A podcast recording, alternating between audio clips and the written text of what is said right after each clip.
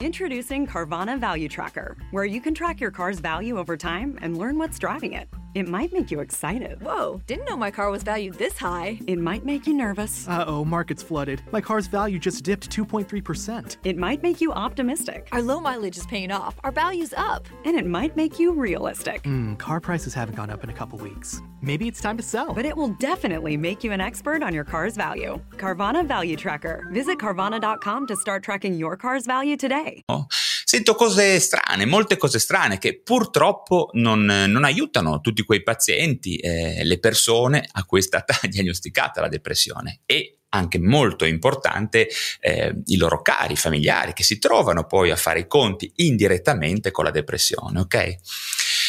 La, la depressione quella vera, eh, per così dire, quella correttamente diagnosticata, è un reale problema di salute pubblica e questo lo sanno abbastanza tutti, ormai spero, e, e necessita di equip di lavoro altamente specializzate, ok? Eh, non di persone improvvisate, di santoni, di guru, di amici, no? richiede equip di lavoro multidisciplinari altamente specializzate, eh? ma richiede anche divulgazione di informazioni corrette gli operatori della sanità e, e tra le persone in generale, no? la popolazione, che deve essere consapevole di alcune informazioni chiave. Ehm, tra parentesi, oggi ho fatto un reel su Instagram eh, in cui parlavo anche del suicidio, no? che è una cosa molto importante, molto importante che le persone vengano a conoscenza di informazioni chiare sul suicidio, perché il suicidio è ancora un tabù. Ehm, è un'eventualità che è considerata alle volte della mala sorte, eh, debolezza, fragilità, cose di questo genere. Invece il suicidio è uno degli eventi possibili della depressione, del disturbo bipolare, della schizofrenia, ma anche per tutte quelle persone che sono esposte a forti cariche di stress, a forte trauma, ok? Mi viene in mente il PTSD, ma non solo. No? Alcune forme anche di disturbo dell'adattamento molto gravi possono eh, esporre le persone al rischio del suicidio. Quindi depressione, suicidio sono tutti temi che richiedono davvero grande attenzione e divulgazione, per così dire, fatta da persone che sappiano di cosa parlano, ok? Ecco, mi scuso eh, di una cosa, nel senso che vedo che tante persone magari mi stanno scrivendo e fanno cose, ma avendo due monitor e non riuscirò a dare un'occhiata alle domande se non verso la fine, eh? Per cui se c'è qualche domanda poi proverò a guardare indietro, darò un po' un'occhiatina. E comunque dicevo ci sono informazioni comunque sulla depressione, sul suicidio che molta gente ancora oggi nel 2021 non conosce ancora, ok? E, ehm, quindi oggi vado un pochino a ruota libera, per così dire, su alcuni concetti di psicopatologia di base che potrebbero interessare, come sempre, un pochino tutti i pazienti, alcuni operatori della sanità, magari non direttamente coinvolti nei servizi di salute mentale, certamente che do per scontato che queste siano informazioni che loro hanno in qualche maniera acquisito ci sono molti operatori della sanità che entrano in contatto indirettamente con la sofferenza no? e quindi con la possibilità di dover discernere almeno in via preliminare il fatto che una persona sia affetta o meno da un disturbo mentale. No? Quindi operatori della sanità, ma come dicevo prima, familiari, anche studenti di medicina, eh, persone che stanno formandosi in ambito sanitario, studenti di infermieristica, tecnici della riabilitazione psichiatrica. Ad esempio oggi... Ehm, che ne so, ho avuto una richiesta di contatto da diverse persone che studiano medicina, un'infermieristica, non so, mi viene in mente una ragazza che si chiama Lidia che mi chiedeva informazioni sulla scuola di specialità di Genova, insomma, ci sono tante persone nella community che sto cercando di creare intorno a questi temi della salute mentale, della psichiatria e delle neuroscienze che probabilmente hanno un qualche genere di utilità da una divulgazione che spero sia completa e, e precisa no? Niente di che, niente di troppo complicato, ma qualche cosa che possa essere d'aiuto a un ampio spettro di persone. Ora sta passando un'astronave sopra qua, non so se la sentite, ovviamente credo sia un aereo, vabbè. Ehm, bene, quindi depressione. Una prima cosa che tendo spesso a ripetere è che il termine depressione eh, non solo è abusato, ma è anche utilizzato con significati diversi nel linguaggio comune e invece nell'ambito psichiatrico. Eh, occorre sicuramente tenere conto di, di questo fatto quando si valuta un paziente. Okay? O quando ci si entra in relazione con qualche collega di altre specialità o di altre professionalità. Eh, quindi non solo eh, con gli psichiatri, ma anche, so, con i medici di medicina generale, con eh, assistenti sociali, alcuni specialisti magari sembrano essere, poi in realtà non lo è nessuno, ma alcuni possono essere molto lontani dalla dimensione relazionale della psichiatria. Eh, vi faccio qualche esempio comunque di cosa intendo quando dico che le persone hanno una concezione del termine depressione molto diverso da quello di noi psichiatri. No? Per fare qualche esempio, vediamo che alcuni soggetti affermano di sentirsi depressi, ma in realtà nel senso di giù fisicamente.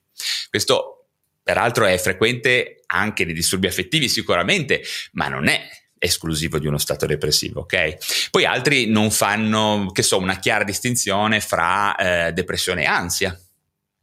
Eh, altri infine possono identificare la depressione con lo stato di demoralizzazione, avvilimento eh, per qualche circostanza di vita, che ne so, mi sento depresso perché devo pagare le tasse oppure perché mi ha abbandonato la moglie o cose di questo genere entrando quindi in questa maniera nel vasto e complesso e, e, importantissimo, come dico sempre, campo dei disturbi dell'adattamento e del trauma, di cui si parla sempre troppo poco, principalmente perché noi psichiatri in questi casi dovremmo smettere purtroppo per noi di fare gli psicofarmacologi, no?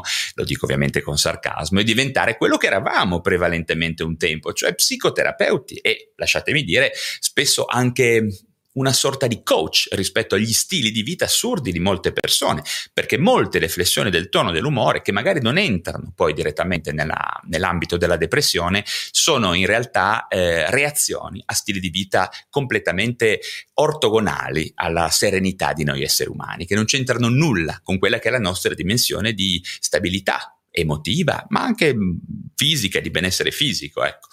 In ogni caso, a parte queste considerazioni che chi mi segue conosce già bene, probabilmente, vediamo che in, in un contesto clinico, in ambito clinico, la definizione più comune di depressione sembra essere la flessione del tono dell'umore. Spesso questo significato mh, è colto perso- dal paziente, dalle persone a cui noi facciamo un'intervista, più facilmente magari con domande più semplici del tipo come, come si sente di morale oggi, come va oggi il suo morale, no?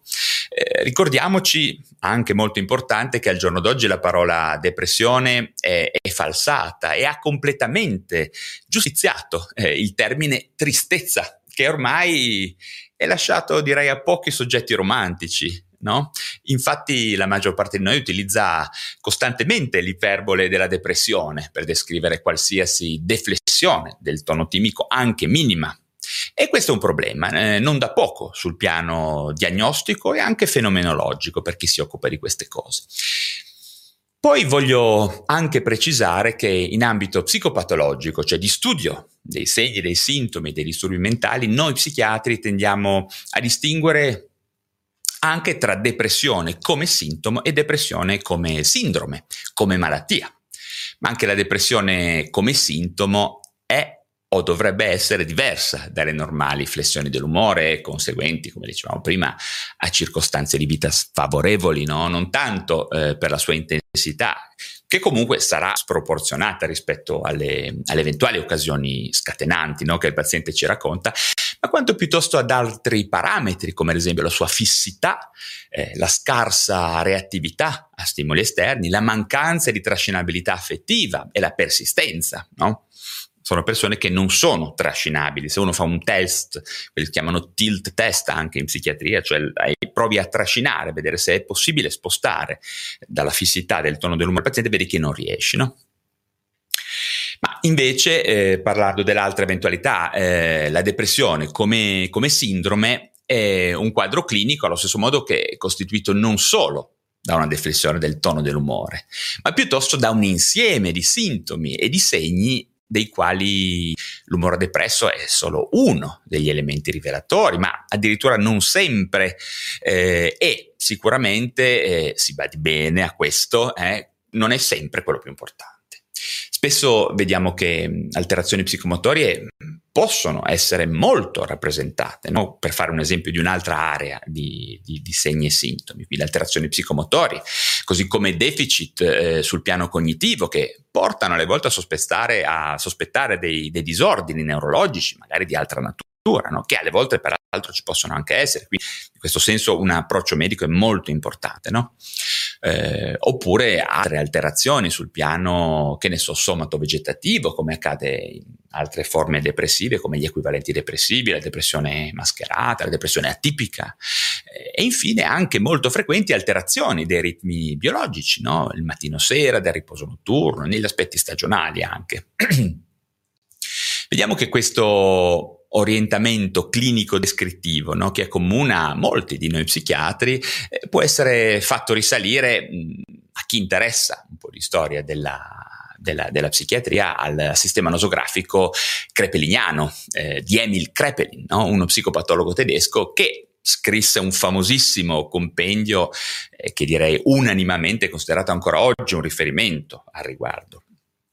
Nelle descrizioni di Krepelin sono, mm, sono tre i fattori essenziali della sindrome depressiva, che peraltro sono tre che sono rimasti ancora oggi, oltre a quegli altri che vi ho aggiunto dopo, no? eh, cioè l'umore depresso, il rallentamento psicomotorio, eh, l'inibizione e il rallentamento ideativo.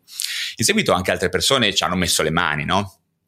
Esempio, Schneider ha eh, successivamente ribadito la centralità dell'umore depresso e del rallentamento, no? sia psichico sia, sia motorio, no? tentando anche di definire un'altra caratteristica eh, specifica dell'umore depresso vero, della depressione, che in realtà non si riscontra poi in altre condizioni normali.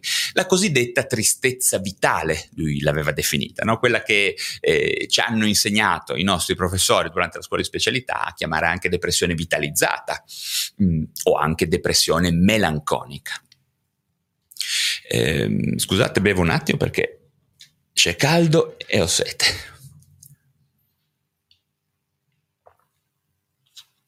Guardate che ehm, non riesco a vedere le vostre domande perché ho allontanato un po' sul trepiede le telecamere per mettere anche le luci, quindi poi dopo però le vedo e cercherò di rispondervi. Eh. Ehm, vabbè, per chiudere un pochino questo escurso storico, vediamo un po' che ci sono anche altri autori eh, che hanno considerato caratteristici, no, diciamo, preminenti eh, i contenuti negativi dell'ideazione, no? in particolare eh, quelle che si chiamano idee di colpa e di autoaccusa. In ogni caso, mh, tutti questi elementi, quindi tristezza vitale, rallentamento motorio, psicomotorio, visione negativa del passato, del presente, del futuro e l'autoaccusa, ritenuti mh, giustamente eh, i sintomi cardine, no? i cardinali della sintomi depressiva, eh, non appaiono eh, peraltro del tutto indipendenti tra loro ehm, sul piano, per così dire, patogenetico. No? Tanto per fare un esempio, la consapevolezza della propria inibizione psicomotoria, rendersi conto che si è inibiti sul piano psicomotorio dal punto di vista cognitivo può indurre tristezza e scoramento eh, e disistima, no? ma anche viceversa, chiaramente. In realtà, secondo Schneider, la depressione non farebbe altro che liberare le angosce primordiali dell'uomo, per così dire. Mm, la paura no, per la salvezza dell'anima genera la colpa per il proprio corpo, l'ipocondria, no, per la sussistenza materiale eh, eh, derivano poi ad esempio le idee di rovina. Molto importante è anche valutare sul piano psicopatologico e anche fenomenologico, mi viene da dire, come l'autoaccusa eh, spesso presente è probabilmente più degli altri sintomi, eh, l'autoaccusa presente nella depressione intendo ovviamente, soggetta a delle variabili transculturali, non locali, a seconda delle varie culture in cui si sviluppano i sintomi depressivi. Eh, sarebbe infatti, secondo molti studi, più presente in quelle società fondate eh, sulla diade colpa morale religiosa, no? come la nostra italiana, ma forse anche un pochino quella occidentale, e in tutte quelle eh, che valorizzano anche un pochino e che esasperano il senso del dovere, come quelle anglosassoni e nord europee, direi. Invece, quando ad essere in primo piano sono i valori materiali, l'individualismo, il benessere fisico, probabilmente si manifestano più frequentemente quelle che si chiamano idee di rovina e ipocondriache, no? Ma eh, sul piano psicopatologico e anche fenomenologico eh, c'è poi da valutare anche l'esperienza soggettiva della sindrome depressiva, no? ovvero il vissuto del paziente, eh, della persona che sperimenta questo, questo, disturbo, che a noi psichiatri dovrebbe essere particolarmente chiaro no? eh, e interessarci, eh, probabilmente più che altre specializzazioni. La psichiatria forse ha questo aspetto di, appass- di passione eh, per il vissuto no? per, per, i contenuti che, che, vengono, che, avvengono all'interno della nostra psiche. Forse questa è un po' una divisione che, che, c'è fra, che ne so, lo psicologo e il neurologo, cioè, forse quella che ha anche un po' motivato la, la divisione delle specializzazioni all'epoca, no? da neuropsicologia si è passati a neurologia e psichiatria.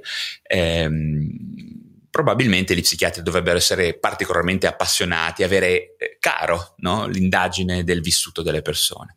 Vediamo infatti che l'esperienza depressiva si accompagna a sofferenze no? così intense, viene a dire pervasive, che difficilmente possono essere immaginate da chi non le ha mai provate direttamente. No? Richiedono eh, infatti un forte sforzo empatico, ovvero una mh, mm, grossa capacità che spesso è innata, pare, no? di mettersi nei panni dell'altro e di ascoltarlo con trasporto e capacità di immaginazione. Eh, il non essere compreso nella profondità del proprio dolore direi che accentua molto il senso di pena e di estraneità di chi soffre di depressione. Abbiamo eh, infatti eh, non solo mh, dai conoscenti, no, ma spesso anche dal personale sanitario, devo dire, i famosi, tra virgolette, eh, consigli eh, gli incoraggiamenti e soprattutto gli inviti a reagire, a farsi forza, e chiaramente non producono altro effetto che quello di aumentare la solitudine e la desolazione del paziente.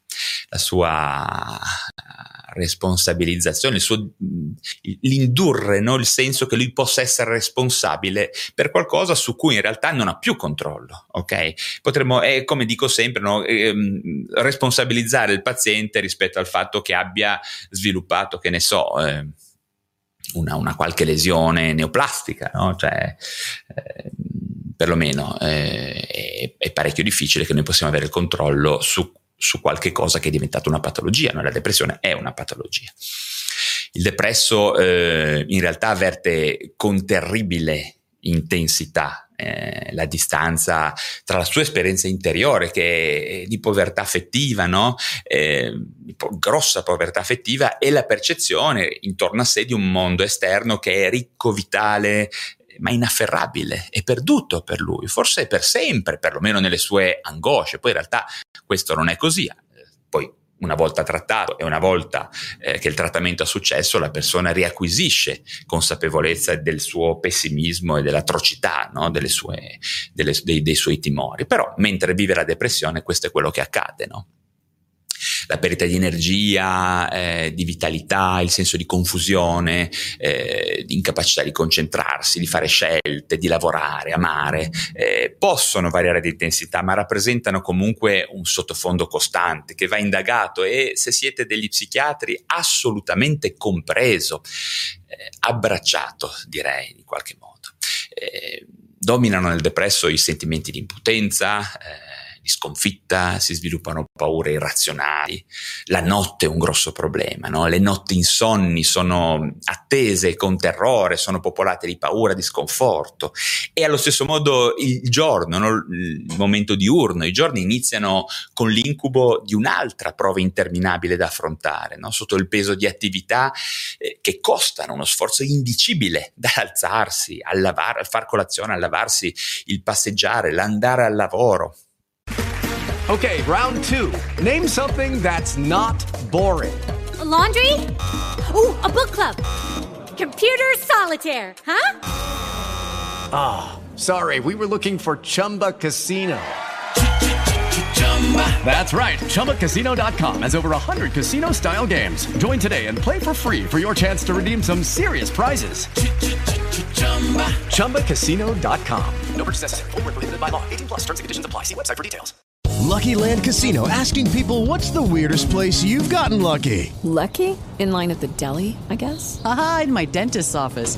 More than once, actually. Do I have to say? Yes, you do. In the car before my kids' PTA meeting. Really? Yes. Excuse me, what's the weirdest place you've gotten lucky? I never win and tell. Well, there you have it. You can get lucky anywhere playing at LuckyLandSlots.com. Play for free right now. Are you feeling lucky? No purchase necessary. Void where prohibited by law. 18 plus. Terms and conditions apply. See website for details.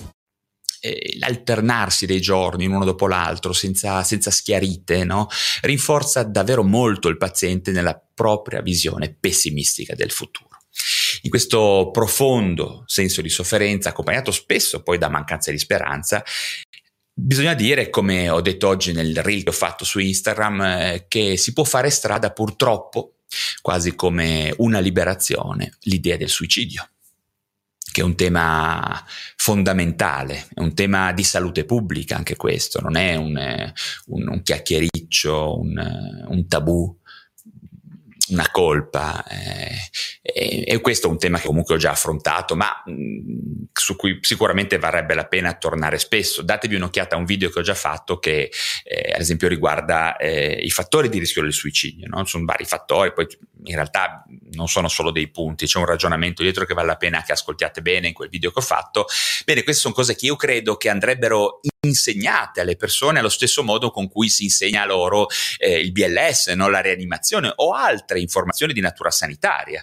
Eh, si, insegniamo come proteggerci da un virus, no? insegniamo che non bisogna bere alcolici, che non bisogna fumare sigarette, diamo informazioni precise in alcuni casi. Devo dire che sul suicidio e su anche altre tematiche, devo dire, perché ad esempio l'altro giorno abbiamo fatto un, una bellissima live con Manlio Converti, un, un collega psichiatra di Napoli, che ha tirato fuori ad esempio i concetti del minority stress, no? che riguarda non solo il sottogruppo della popolazione, chiamiamolo LGBT, no?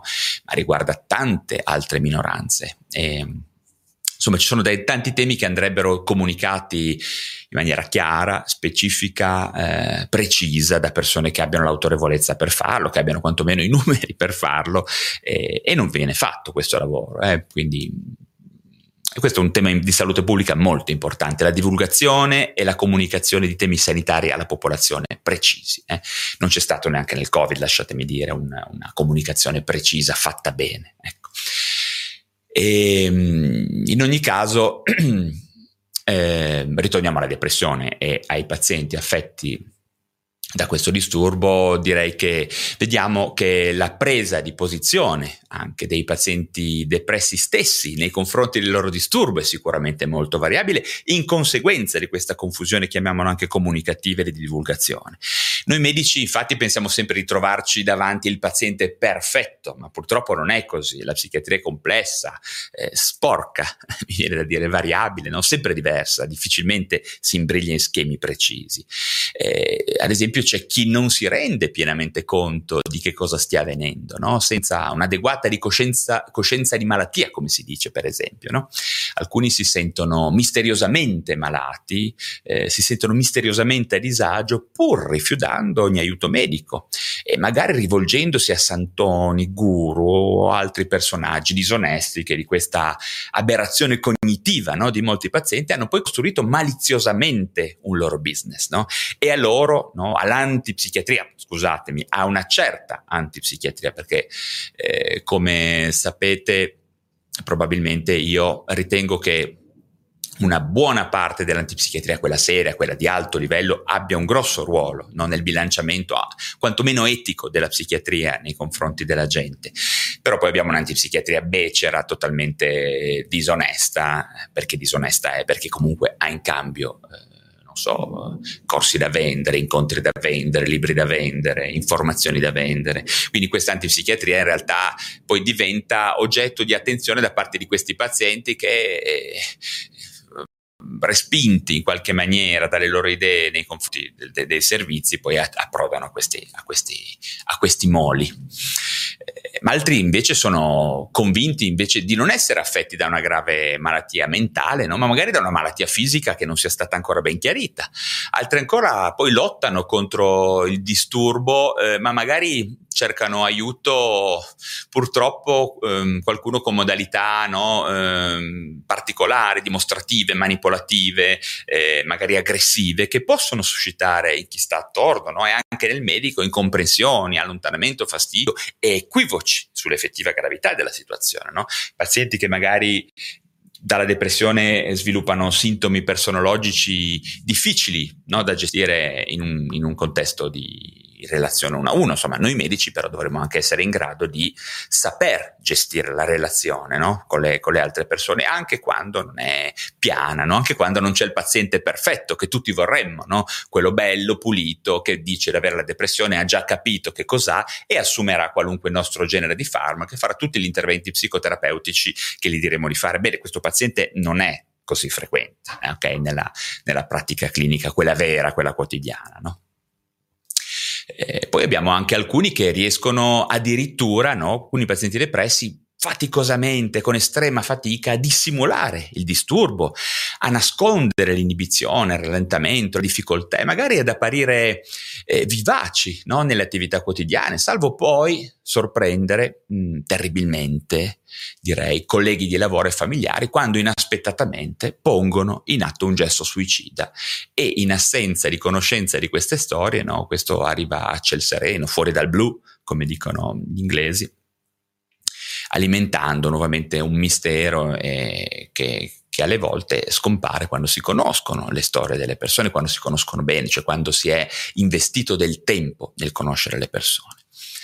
Una scarsa diciamo coscienza no? o negazione di malattie poi c'è anche da parte del paziente ma che può trovare alleati nei familiari e addirittura nei medici no? in questi casi spesso l'attenzione è calamitata dai disturbi fisici eh, conciliando, direi, un pochino il segreto desiderio del paziente, dei congiunti, no? di non avere a che fare con la malattia mentale, no?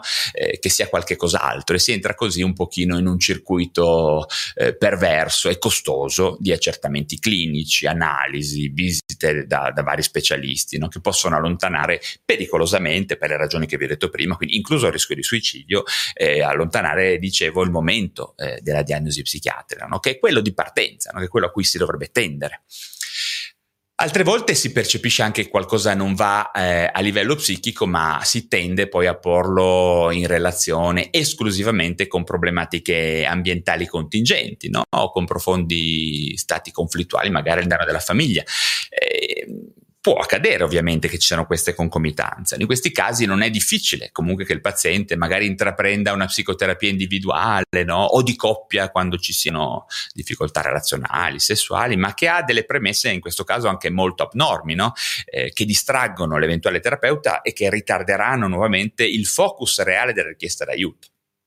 Quindi la depressione è pura, la depressione quella che tutti noi medici o psicologi vorremmo trovare, non è così facile da incontrare, no? richiede eh, grosso fiuto clinico, richiede conoscenze tecniche, richiede una quota superiore direi di passione per la relazione con gli altri e indubbiamente anche una certa impronta etica che, che, non, che non diciamo, non è mai troppa in ambito psicologico e psichiatrico e di, e di, salute, di salute, mentale. Ecco.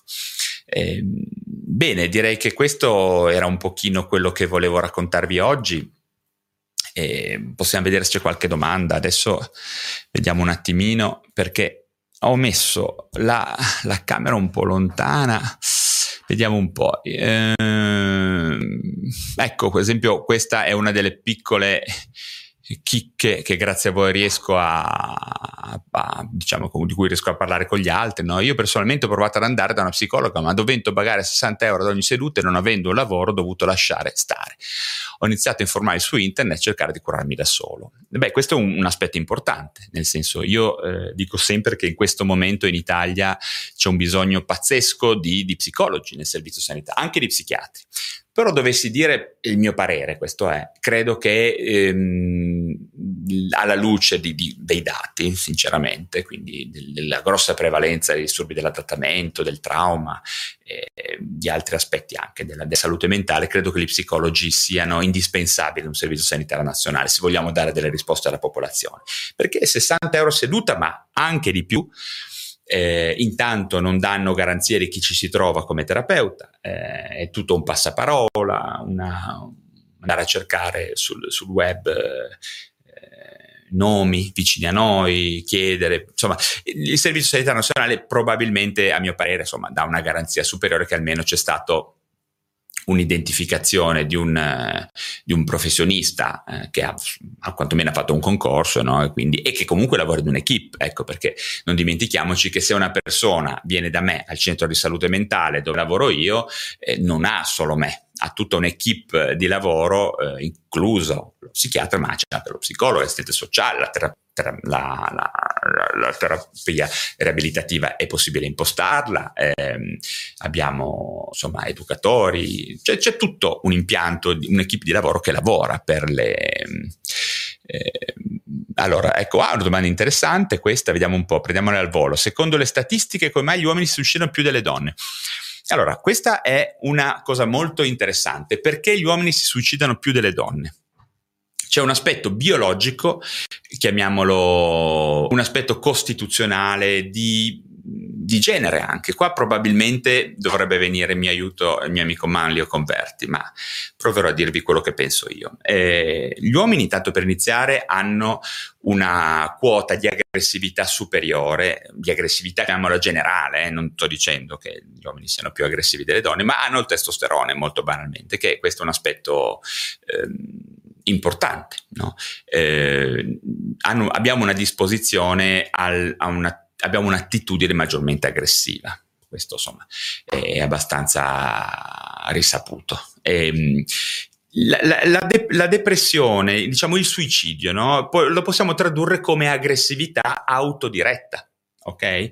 Eh, aggressività che non viene rivolta verso l'esterno ma rivolta a noi stessi. Il vettore dell'aggressività è appunto un vettore che può prendere varie direzioni. Quindi se io ho una quota di aggressività molto alta, noi diamo per buona eh, l'ipotesi che i maschi ne possano avere di più, vediamo che questo vettore può prendere rapidamente non solo la direzione dell'eteroaggressività, ma anche quella dell'autoaggressività, no? e quindi rivolgersi contro la stessa persona che la sta producendo. Questo è un pochino il meccanismo che sta alla base di questo dato statistico che peraltro è, eh, è reale, correlato. Allora, eh, vediamo un pochino se trovo altre domande. Allora, eh, ecco, non fatemi domande eh, su casi personali. Eh, eh, ecco. Ecco, domanda classica, parlando di depressione, parliamo di antidepressivi. E ehm, dottore, per chi soffre di PSSD cosa possiamo fare? Questo è un argomento enorme, grosso, eh, che richiederebbe una discussione ad hoc. Eh, ho fatto peraltro dei video, eh, vi consiglio di andarli a vedere. Eh, per prima cosa, eh, il punto è questo: la PSSD, cioè la sindrome eh, di, diciamo, il disturbo sessuale post assunzione di SSRI, che può essere prolungato, ma anche persistente per moltissimo tempo. C'è chi dice prob- forse addirittura per sempre, no? quindi che abbia proprio un vero danno d'organo, fra virgolette, è un'eventualità non così frequente perché assume eh, fa antidepressivi SSRI, ma assolutamente presente, eh, che per prima cosa richiederebbe che le persone eh, venissero informate su questo, ovviamente. Chiaramente eh, questo è un discorso molto lungo, eh, ci sono dei dati eh, molto chiari però a riguardo, quindi direi che vale la pena affrontarlo in un altro momento. Comunque ho fatto un video in cui vi spiego tutta questa questione. Eh. E, d'altra parte, quello che le persone si stanno chiedendo a questo punto è se c'è la possibilità di trovare qualche cura, qualche trattamento. Eh. Eh, si sta lavorando, ad oggi non ci sono trattamenti codificati che hanno, sono stati validati diciamo, con delle modalità scientificamente corrette, per cui in questo momento qua ci sono delle persone che non hanno oggettivamente delle risposte rispetto a questo disturbo. Eh. Questo è brutto a dirsi, ma è così. Allora, eh, vediamo un pochino. Eh,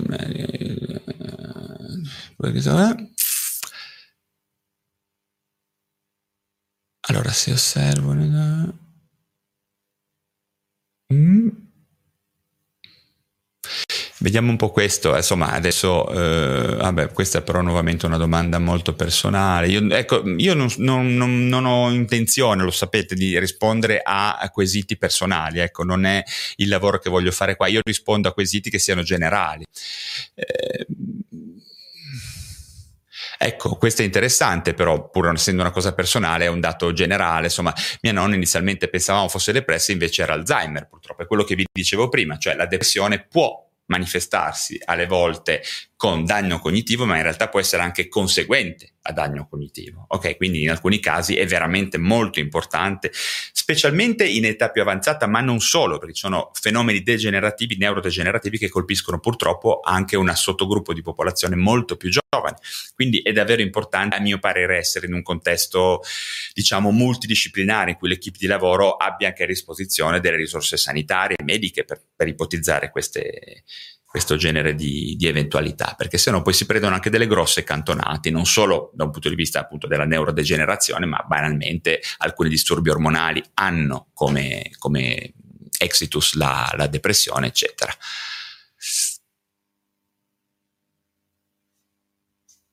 Allora, bene, insomma, um, la depressione, beh, l'ho appena spiegata, questa, depressione come sintomo e come sindrome. Mm, dal vero stato ansioso depressivo non guarisci malgrado farmaci e psicoterapie. Non è vero, nel senso che ci sono delle situazioni sicuramente complesse, situazioni che richiedono eh, approfondimenti, eh, ci sono eh, ad oggi anche delle nuove armi nel, nel, nel, nella cassetta delle attrezzi no, di noi psichiatri. Ad esempio abbiamo la possibilità di utilizzare la chetamina nella depressione resistente. Eh, in Italia eh, è possibile utilizzare probabilmente l'eschetamina eh, perché l'altra non è approvata chiaramente, ehm, però abbiamo quindi delle nuove strategie di intervento psicofarmacologico, in questo caso appunto diciamo quelle che hanno a che vedere con la via del glutammato, i recettori NMDA, che sono già possibili attuarli adesso. Eh, inoltre, eh, la, oltre alla, alla, all'eschetamina, abbiamo anche la terapia elettroconvulsivante. Ecco, questo ne ho già parlato altre volte. La depressione grave, resistente, che non guarisce, che mette a rischio la vita della persona, ha un ottimo intervento terapeutico è quello della terapia elettroconvulsivante che purtroppo quello che un tempo si chiamava elettroshock su cui ho sentito delle cavolate in mani, ok?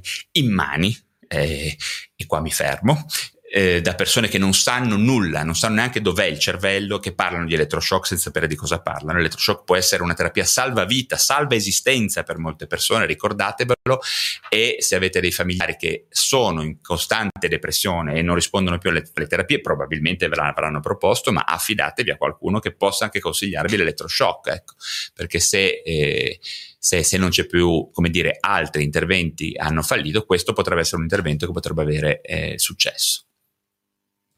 Eh, bene, insomma, ehm,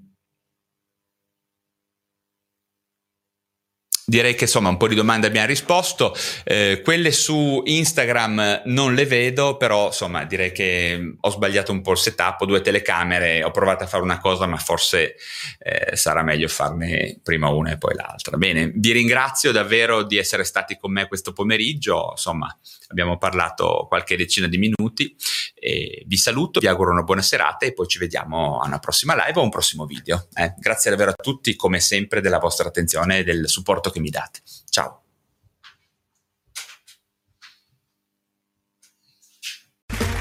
Okay, round two. Name something that's not boring. A laundry? Ooh, a book club. Computer solitaire, huh? Ah, oh, sorry, we were looking for Chumba Casino. That's right. ChumbaCasino.com has over 100 casino style games. Join today and play for free for your chance to redeem some serious prizes. ChumbaCasino.com. No purchase necessary. Full prohibited by law. 18 plus terms and conditions apply. See website for details.